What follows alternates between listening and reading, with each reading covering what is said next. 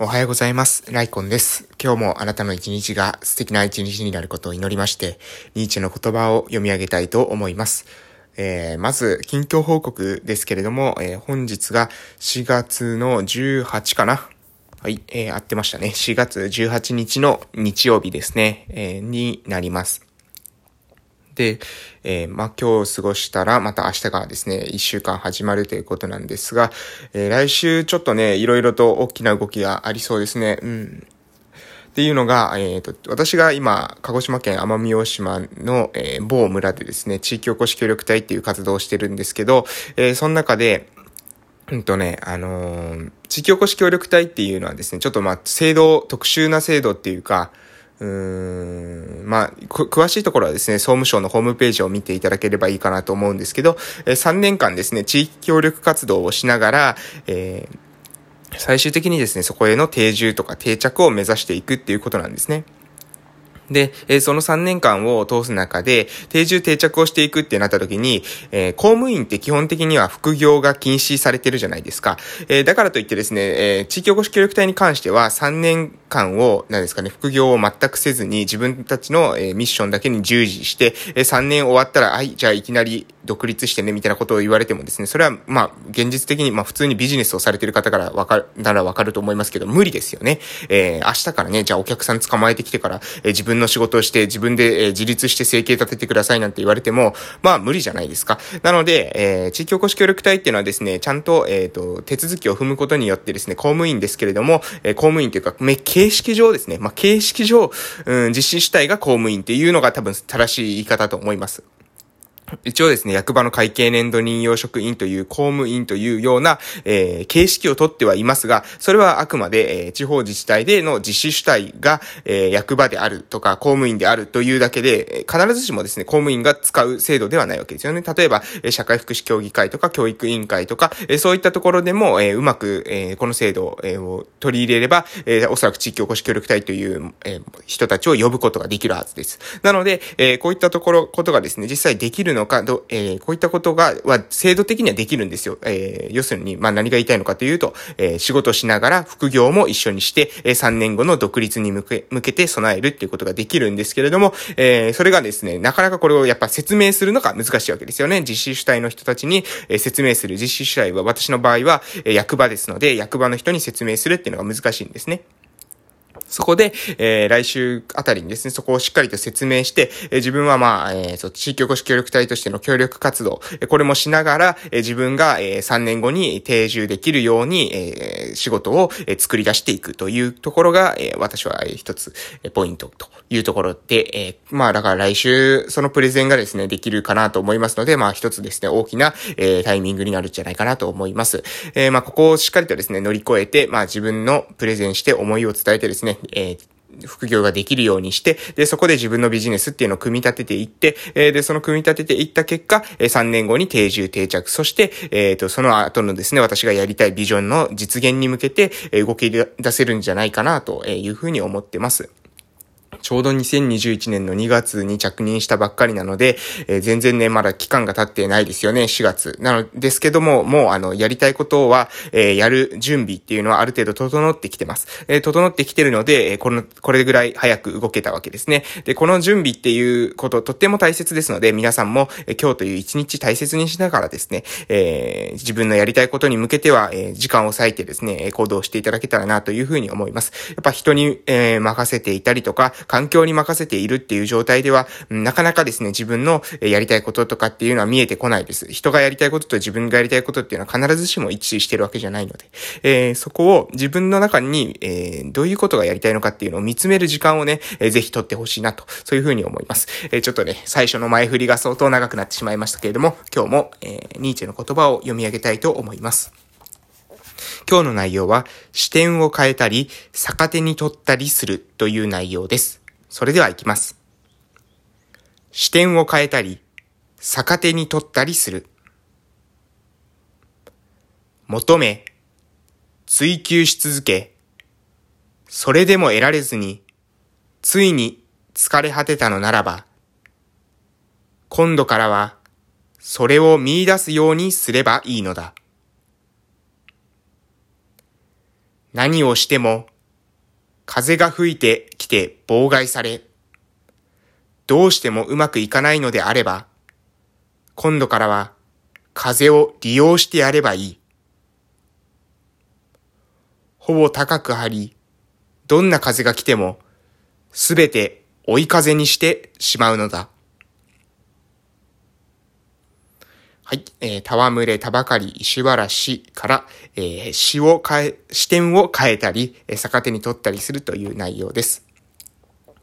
えー、求め追求し続け、それでも得られずについに疲れ果てたなら、えー、今度からはそれを見出すようにすればいい。えー、これですね、とか、えー、ポイント、うん、私が好きなのはこの風が吹いてきて妨害されてうまくいかないなら、その風をですね、利用するんだと。頬を高く張ってどんな風でも追い風にするんだと。えー、ここ、ここですね、結構ね、えー、これ言ってると簡単なんですけど、これね、難しいんですよ。やっぱね、人ってですね、そのなんだろうな、うーん、社会的な批判というんですかね、えーみんながね、あの、みんなから誤解を受けている状態っていうのって結構ね、ストレスを受けたりするんですね。自分がやりたいことに対してのアプローチだと自分の中では割り切っていたとしても、えー、やっぱりね、周りの人がの理解が得られない状態っていうのはかなりね、ストレスになるんですよ。えー、私はね、これわかるんですよ。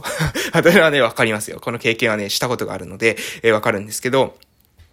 なのでね、もしあなたの周りで、えー、何かですね、その、なんていうのかな、えー、周りの人が、えー、なかなかね、協力してくれていない人がいたとして、でもあなたがその話をね、よく聞いたときに、その話が、あれこの話は、何ですか、周りの人はバカにしてるけども、この話にはロジックがあるなと、この話の理は通ってるなっていうふうに思ったら、私はね、ぜひね、その人に協力してほしいなって思うんですね。えー、それはなぜかっていうと、みんなは、多分、そのイメージとか、みんなは何でしょうかね、その、先入観というか、え偏見みたいなもので、えなんとなくね、えその人の、その人に対して、え反射的にですね、アレルギー反応というか、え嫌だなっていう感情を抱いてると思うんです。で、えそれは、えなんで嫌だなって思うのかっていう理由が明確ならいいんですけれども、その人が、言ってる話の中をよく聞いたときに、あれこれってなんでみんな嫌だって思ってるんだろうとか、えー、あ、これみんなが嫌だと思っているところはここなんだけど、この人はここの部分をうまく攻略してるなというか、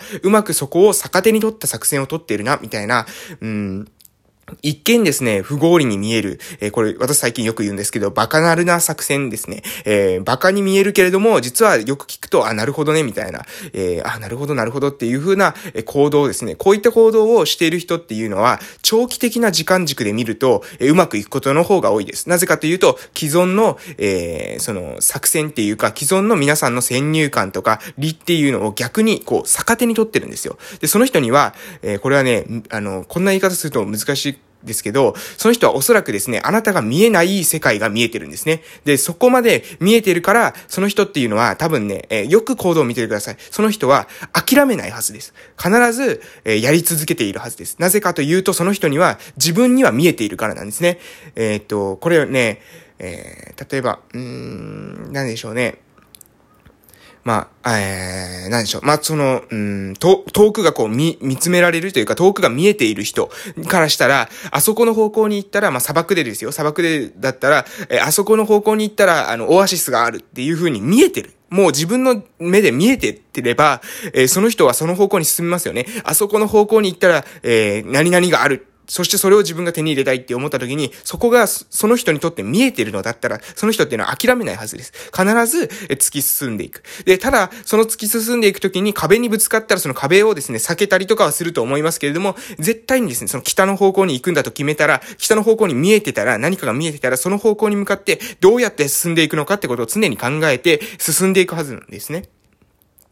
だからそういう人の行動っていうのは結構、あの、見てたらわかります。すぐに行ってですね、行って、えー、すぐ諦めて、すぐ違うものにこう逃げてしまうのか、それとも、一旦はこうなんですかね、その壁を避けるような行動をしながらも常に同じ方向に進み続けているのか、えー、この自分の価値観が明らかで自分の、あの、方向性っていうものが明らかな人と、一方で、そうじゃなくて、もう自分の言ってることとやってることがもう毎回コロコロコロコロ、えー、変わってしまう人、人に言ってることに常に自分の欲求をを刺激されて流されてしまう人。これは全然、あのー、パッと見るとですね、見分けるのもしかしたら難しいかもしれませんけど、人をたくさん見てきてる人だったら、えー、わかると思います。いろんな人をね、えー、見てる人だったら、えー、そういった人を見る目みたいなものが育っていれば、その本物の人と偽物の人っていうのはね、わかるんですよね。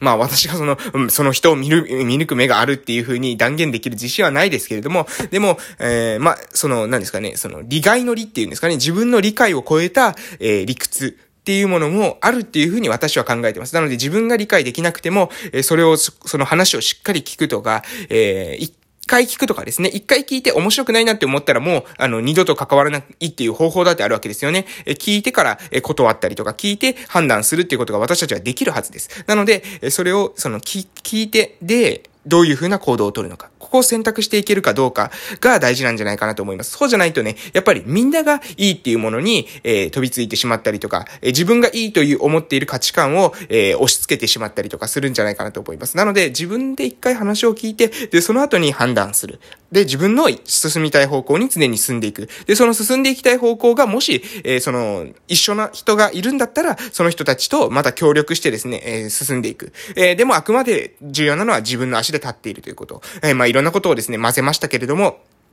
ここら辺がですね、えー、とてもあの大事なんじゃないかなと思います。で、ここら辺がとても大事だって言っても、私がまだこうあの証明できるだけのですね実力がありませんので、私はまあこういった考えに基づいて毎日行動していって、えー、必ずですね自分の目的とか結果え結果を出して、で、その結果を出すことによって、え周りの人に、えー、またですね、こう、勇気を、えー、持ってもらえると、えー、嬉しいなと思います。そして、やっぱ自分が、え結果を出せると、その、それにですね、あ、あれ、あいつでも結果出せるんだっていうふうに思ってくれる人が増えるんじゃないかなと、えそういうふうに思っておるところでございます。えー、ぜひですね、皆さんやりたいことを見つけて、そこに向かって進んでみて、で、風が向いたらですね、その風を利用して進んでみてくださいということで今日は終わります。これから今日というあなたの人生の貴重な一日が始まります。はい。では、えー、ちょっとお時間ですので終わります。いってらっしゃい。